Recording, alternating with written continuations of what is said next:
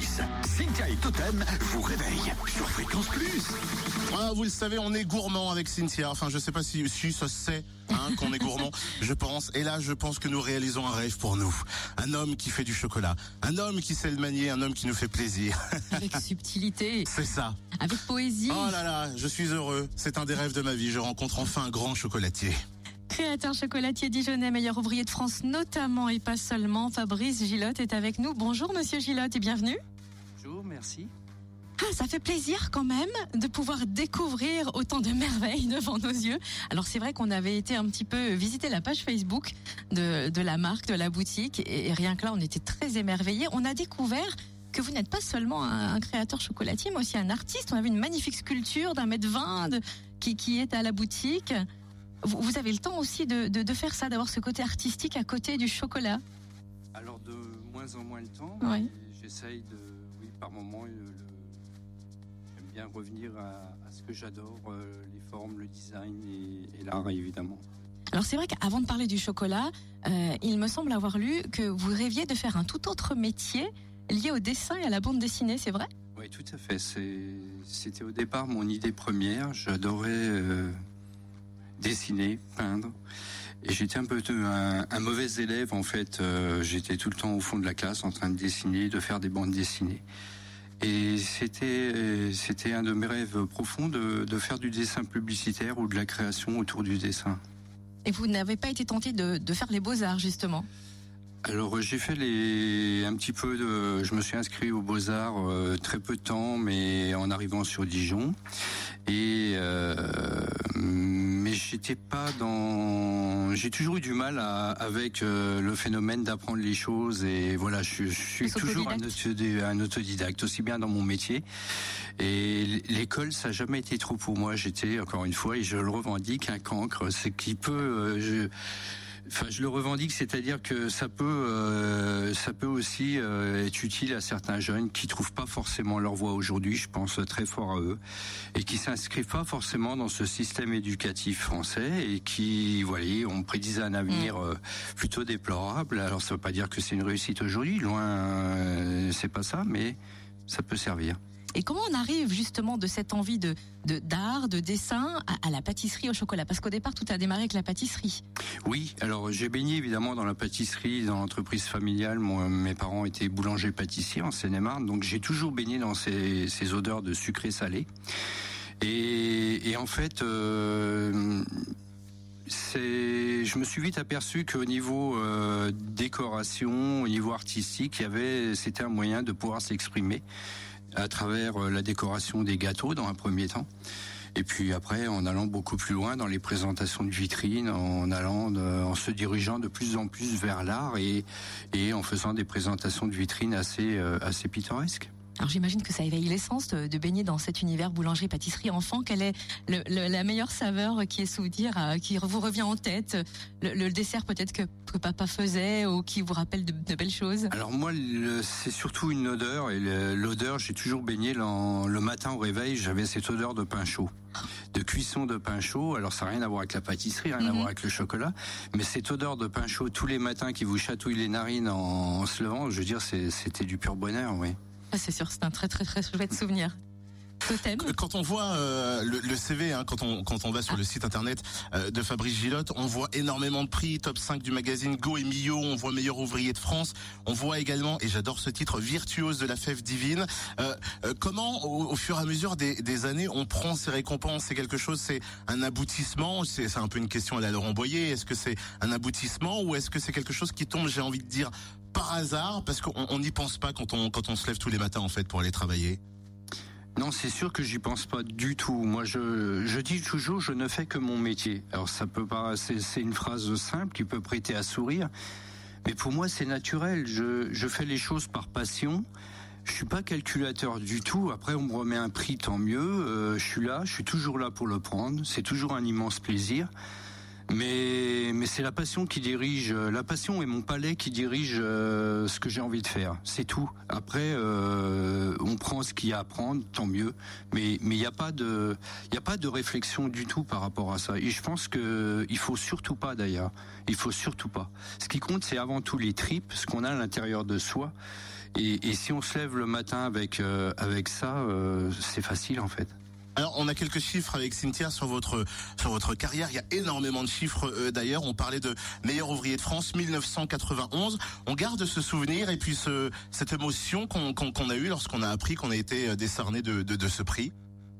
Oui, surtout que j'étais euh, l'un des plus jeunes meilleurs ouvriers de France. Je l'ai eu à l'âge de 26 ans, donc oui, c'est inoubliable. C'est inoubliable. Et à chaque fois, je fais partie des je baigne dans l'univers du concours ouvrier de France. Bon, j'ai été président de, de, jury pendant plusieurs euh, plusieurs années. Euh, j'ai fait partie du, du, de l'organisation du concours. Maintenant, je laisse un petit peu les jeunes s'en occuper, mais je suis toujours présent. On me fait toujours venir pour euh, pour la notation ou pour faire partie de ce concours. Et, à chaque fois, je ressens la même émotion lorsque je vois les, les futurs candidats travailler, ouais, c'est inoubliable. Alors c'est vrai qu'on est un pays de, de, gastronomie, on aime manger, bien manger, et c'est vrai qu'aussi les, les, les, autres pays nous envient pour ça. Au niveau du chocolat, on est toujours dans, j'allais dire, dans, en tête de, de, des pays qui sont novateurs, créateurs dans, dans ce milieu-là. Oui, le, le, chocolat français a vraiment cette particularité d'être, euh, on est reconnu en tant que tel, en, en tant que chocolatier français, pour être les plus créatifs et les plus novateurs et les plus proches du produit aussi. C'est-à-dire que le, chocolat euh, a été en France aussi il y a une trentaine d'années très alcoolisé, très mmh.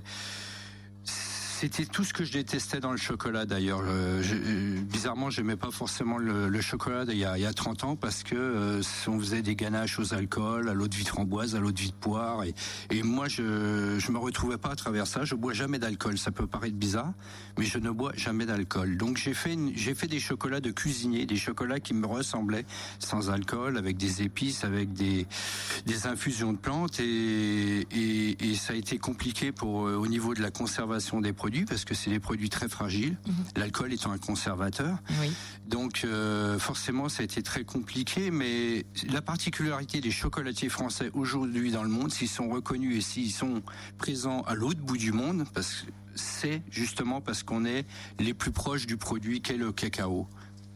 Et juste une petite question, tout ce qui est euh, émission culinaire, concours qu'on voit à la télé, ça fait du bien euh, à la profession ou, ou des fois c'est des, des, choses qu'on aimerait bien mettre de ça côté euh, et, et, voilà garder pour soi ah, bonne question. Alors ça fait du bien à une profession, oui, parce que ça donne, euh, ça permet de faire envie à, à des jeunes d'évoluer dans ce métier-là, de faire voir que que que c'est pas qu'un un, un, petit métier ou une voie de garage pour sortir de, de du système euh, classique de l'éducation nationale et que c'est des métiers à part entière et qu'il y a des gens qui réussissent aussi à travers ces métiers-là. Par contre, c'est un double, c'est un double effet euh, qui se coule, je dirais, où, euh, où on essaye de faire croire à des jeunes que c'est c'est peut-être un peu plus facile en passant par des émissions médiatisées. Donc les certains jeunes ont tendance à vouloir aller trop vite et à se brûler les ailes. Un métier, ça s'apprend pas en six mois. Moi, on me demande, on m'appelle des fois euh, en me disant, Monsieur, j'aimerais euh, apprendre chez vous euh, mon métier en six mois. Je suis désolé, ça, un métier, ça ne s'apprend pas en six mois. Donc il y a des étapes à respecter. Il y a des donc attention aussi au, à cette jeunesse qui qui parfois veut aller un peu trop vite. Plus, météo régionale. Météo régionale. Alors, je vais poser la question à notre invité, Fabrice Gilotte, qui est avec nous. Quel est le temps idéal pour vous? Pas trop chaud, pas trop froid? Qu'est-ce que, quel est quand vous vous réveillez le matin, vous dites ah voilà une belle journée au niveau du temps? Ah bah le rêve c'est pour nous ça serait le soleil et, et euh, 20 degrés toute l'année ça serait idéal enfin pour moi personnellement oui quelle est la, la, la température de conservation du chocolat alors justement? Est-ce qu'il y a un endroit Surtout pas de froid, euh, pas de frigo, euh, pas de chaleur. Donc ouais, parce que souvent on voit des tablettes de chocolat dans, dans les frigos des gens, euh, des fois dans les frigos aussi. Alors l'été évidemment, eh oui. quand on a un appartement surchauffé, euh, parce qu'il se consomme aussi du chocolat l'été, hein, euh, faut très moins, mais évidemment il s'en consomme. Il s'en consomme évidemment, mais l'idéal c'est un endroit sec entre 18 et 22 degrés. Oui. La température de dégustation idéale elle est là. Voilà. Bon, alors on n'est pas tout à fait à ces températures aujourd'hui en Bourgogne-Franche-Comté après dissipation des brumes matinales de la grisaille dans la Nièvre, mais quelques éclaircies sur la Côte d'Or et la Saône-et-Loire et même un franc soleil en matinée en Saône-et-Loire. Et puis les éclaircies seront là au menu toute la journée. En Franche-Comté, c'est la même chose. D'assez belles éclaircies et même un franc soleil ce matin dans le Jura et dans le Doubs. Coup d'œil sur les températures maximales dans le Jura. Alors nous irons jusqu'à 9 degrés à Morée-les-Rousses, 11 à Champagnol, 12 pour Saint-Claude, 13 du côté de Salins, 13 à Poligny-Boëlon, c'est 13 pour Dole. Et combien dans le Doubs? On a de prévu cet après-midi 10 à Pontarlier-Morteau, 12 à Saint-Vite et puis Besançon. Et en Haute-Saône? 13 pour Pem et 13 pour Grès. Et Direction la Côte d'Or? 12 du côté de Selonget, 13 à Dijon chez euh, Fabrice Gilotte, 13 à Nuit-Saint-Georges-Beaune, 13 à Auxonne-Genlis. Et puis du côté de la Saône-et-Loire 12 cet après-midi au Creusot, Mont-Solémine, Montchanin, 13 pour Louan, 13 pour Mâcon et 13 pour On Chalon-sur-Saône. termine dans la Nièvre. Avec un 12 degrés de prévu hein, pour les maxi à Clamcy, 13 pour Nevers, 13 pour la Charité, 13 à Cône-Cours-sur-Loire-Sancerre. Le dicton de ce mardi 20 octobre. En octobre, qui ne fume rien ne récolte rien. Restez dans le coin, Fabrice Gilotte est notre invité jusqu'à 9h sur Fréquence Plus, gourmandise et puis surtout du chocolat. On va en parler, il y a des chiffres hallucinants sur Fabrice Gilotte. On parlera de chiffres également euh, plus insolites au cours de l'émission. On a quelques questions à lui poser, vérifier Oui. également des informations qu'on a, des pourcentages, est-ce que c'est vrai ou pas. Bonne journée en tout cas sur Fréquence Plus. On va surtout découvrir ces nouvelles créations qui sont très alléchantes et parce qu'on a vu l'ourson égérie de la marque qui est en train de changer de tenue Mais il est, beau dans ce, automne. il est beau dans ce petit costume, dis donc, ce petit ourson. Trop mignon. Et on a envie de croquer dedans, hein. Ah bah non, justement, on n'a pas envie de lui faire du mal, pauvre ourson. Salut, c'est Zac Efron. Pour être beau gosse tout le temps, j'ai besoin de deux choses. Du gel et me réveiller avec Cynthia et Totem sur Fréquence Plus.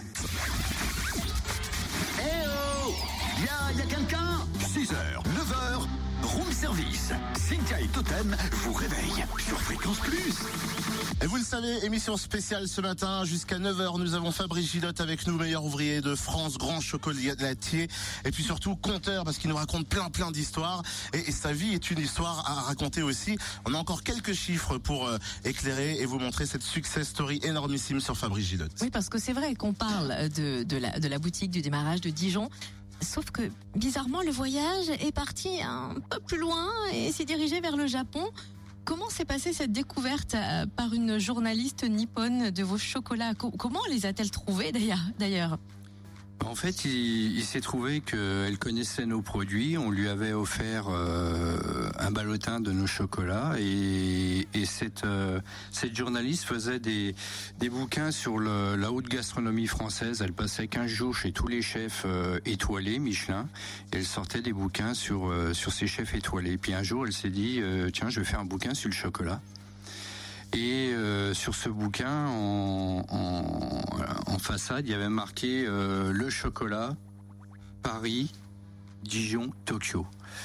Et d'être la- le seul chocolatier provincial de voir euh, bah, Dijon au milieu de Paris, de, entre Dijon et, et entre Paris et, Et Tokyo, Tokyo.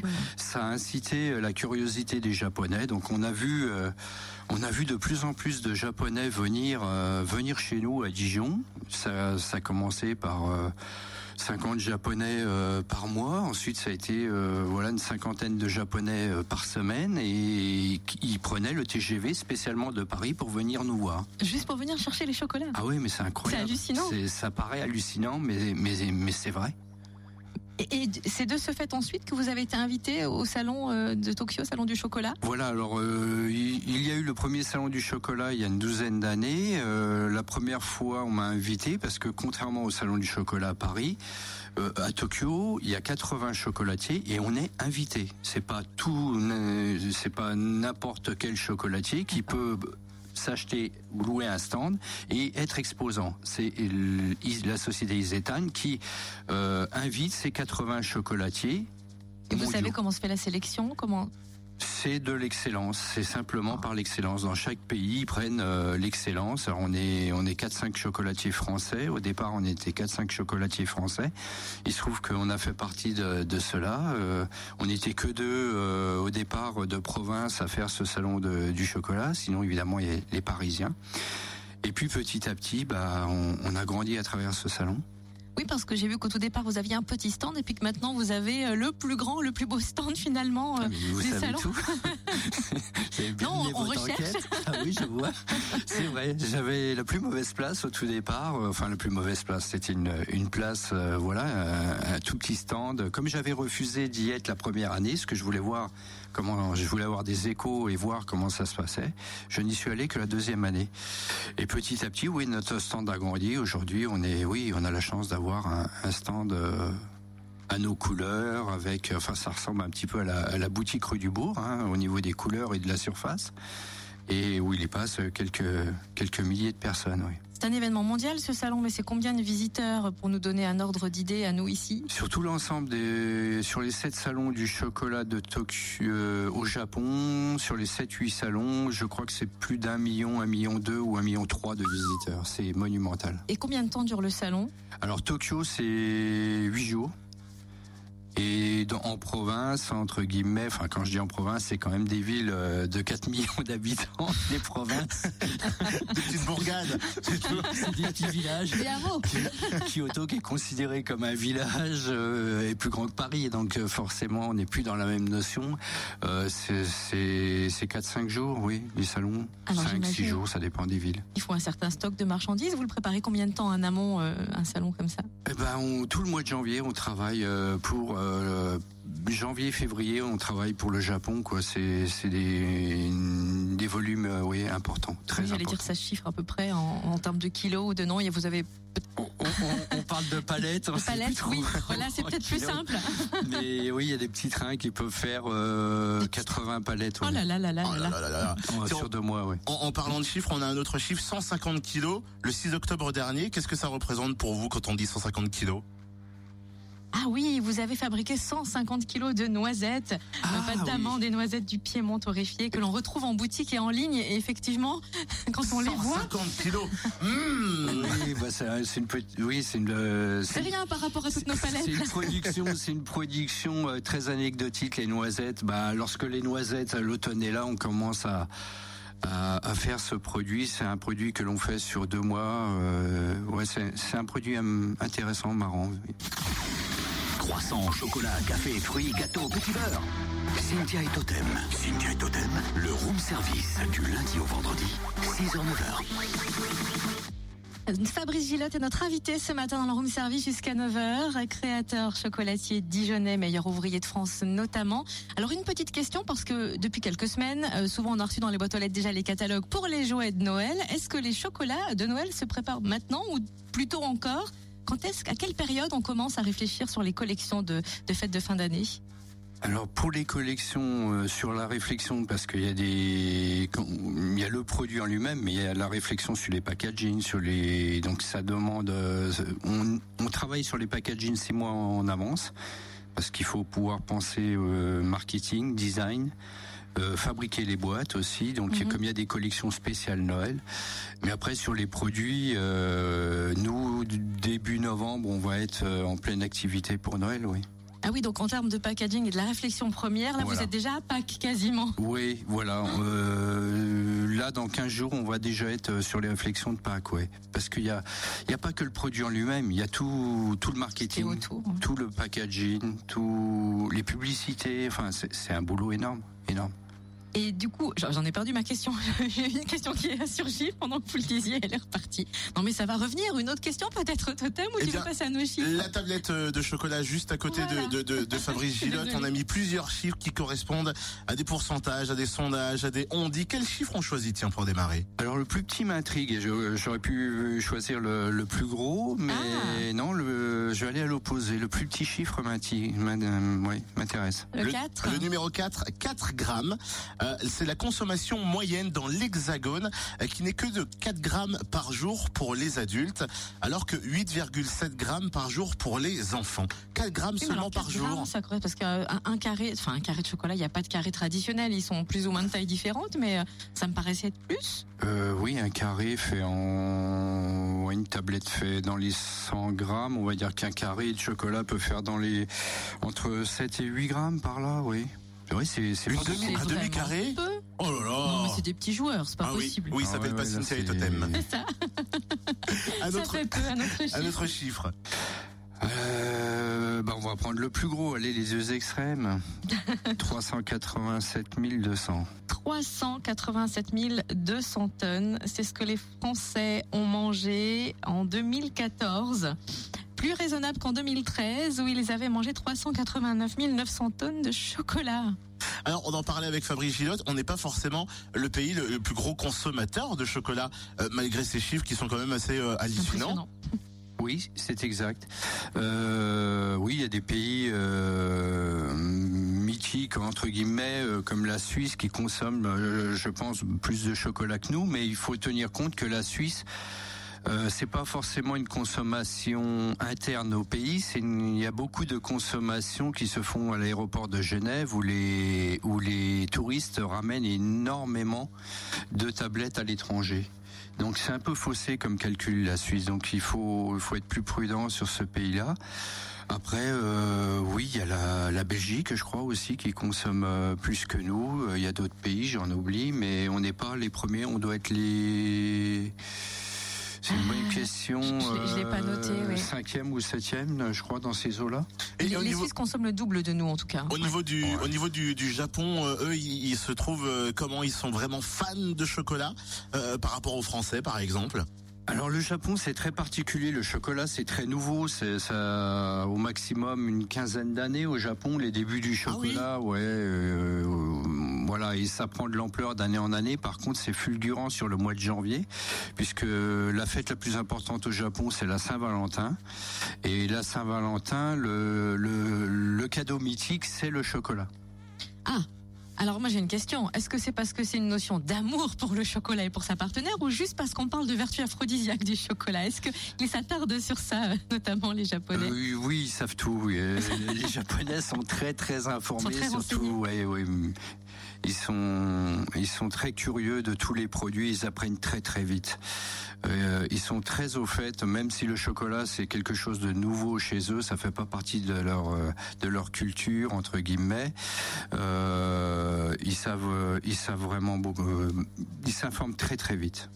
Des sushis en chocolat peut-être à prévoir? On n'en est pas encore là, mais on a un futur produit euh, qui va sortir d'ici deux mois, qui aura une petite connotation quand même. Euh, une bouchée euh, assez importante, individuelle, enfin un petit peu marrante, qui on sera pas dans le sushi évidemment, mais ça aura une, au niveau du visuel, il y a, y a un petit quelque chose. Mmh. Oui, parce que c'est vrai que pour créer vos chocolats, vous êtes très inspiré par notre terroir bourguignon, mais vous vous laissez du coup inspirer maintenant par la culture japonaise, ou peut-être avant déjà, vous aviez d'autres inspirations? Moi, le voyage a toujours fait partie. Euh, mon ballotin, c'est, je dis toujours, c'est un, voyage initiatique vers la dégustation et vers tous les pays du monde. Euh, le voyage m'a toujours inspiré, euh, que ce soit en Asie, en Indonésie, euh, en Afrique, enfin tous les voyages m'inspirent et forcément j'essaye de, de, mettre de mettre de l'inspiration dans, dans, dans mon ballotin création, oui on déguste un chocolat et, et on s'envole. C'est exactement ça. 8h46 sur Fréquence Plus. Il y a, y a quelqu'un 6h, 9h, room service. Cynthia et Totem vous réveillent sur Fréquence Plus.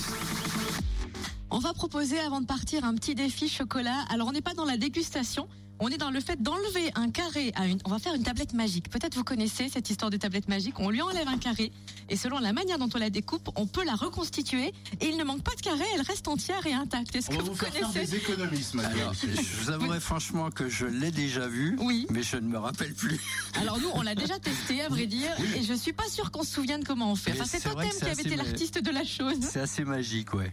Ma- Mais c'est impressionnant cette histoire Ouais, d'ailleurs. on enlève un carré, on reconstitue et on Et a la toujours la forme. Ouais. Parce que si on enlève un carré à chaque tablette de chocolat que vous faites sur l'ensemble de l'année, ça représente des économies. Oui, certes, certes, certes.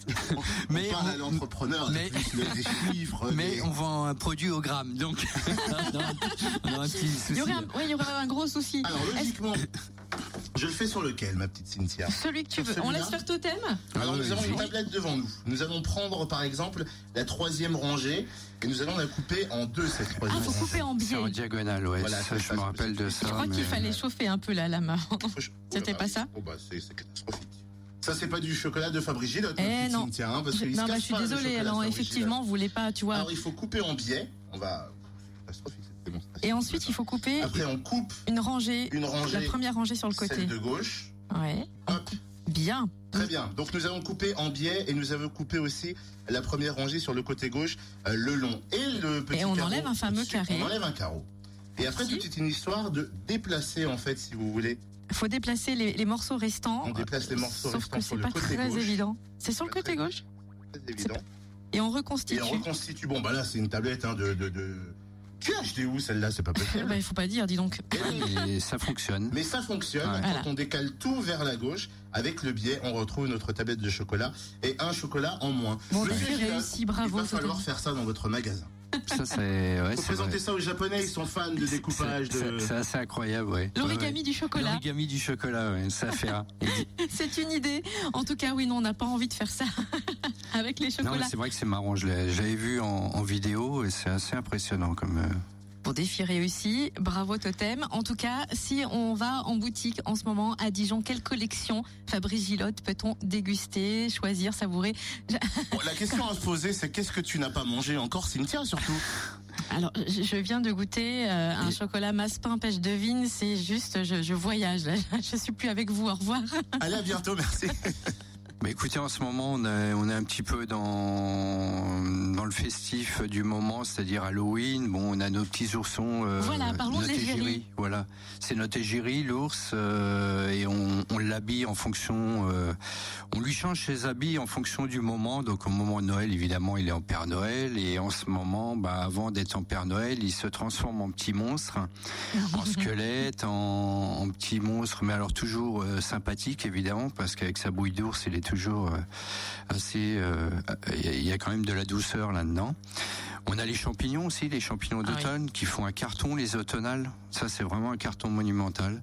Donc tout ça, ça se retrouve, euh, oui, en boutique et, et aussi sur notre site internet. L'avantage, voilà, quand, hein, quand on ne veut pas se déplacer, on pianote et alors là, on peut, euh, on peut euh, vraiment se faire plaisir. Pourquoi moi je choisis ce petit ours justement, l'idée de l'ours? Alors ça, ça va vous faire sourire. En fait, dans la profession, je suis mes amis confrères euh, euh, m'appellent l'ours parce que je suis quelqu'un de solitaire. Je, je suis assez, euh, je suis pas trop dans le dans l'univers d'échange de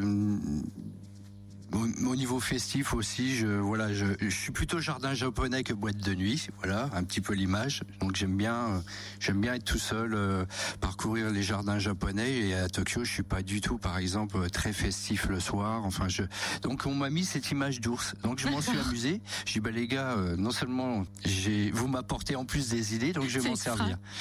Et puis c'est devenu l'égérie de la maison et je fais aussi d'ailleurs des, des sculptures en, en fonderie, en fonderie d'art, euh, en pièces numérotées où on a des ours de, de 35 à 70 cm de haut et en œuvre artistique numérotée. Voilà.